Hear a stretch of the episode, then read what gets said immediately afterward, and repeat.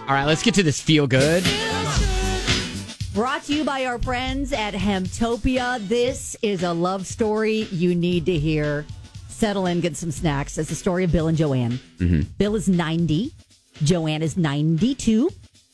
They grew up in Muskegon, Michigan, met on the school bus in the 1940s. Okay. And Bill says she got picked up on the bus first. I guess I'd find her, so I guess I was the one that made the first move.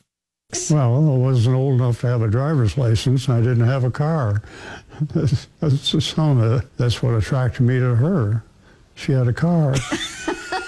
That and I was a majorette in high school. I think he was attracted to that. Yeah, that was part of it.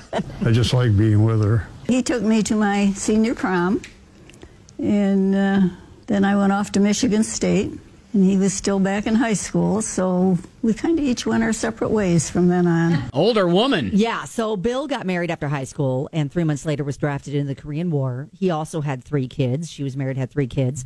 Uh, fast forward 73 years, Joanne's getting a little nostalgic. So her daughter Linda helped her hunt down some classmates, maybe to reconnect online. Bill's name came up.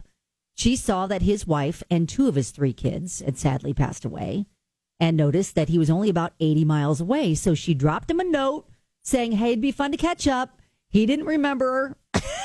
but he thought, well, that's interesting. I guess I'll get back with her. Called her, told her I'd be down. But then he got COVID. She thought he changed his mind. But then they finally set a date for lunch in September of 2022. He said, you know, neither one of us look the same after all these years. I wouldn't have Right. picked her out in a crowd.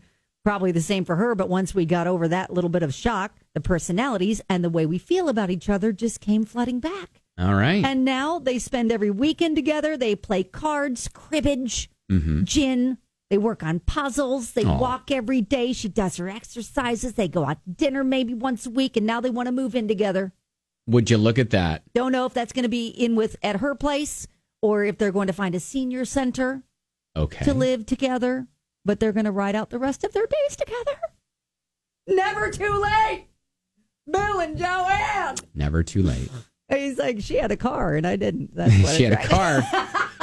That's what attracted me to her. Uh, they're so cute. You can see their entire story at WDJX.com.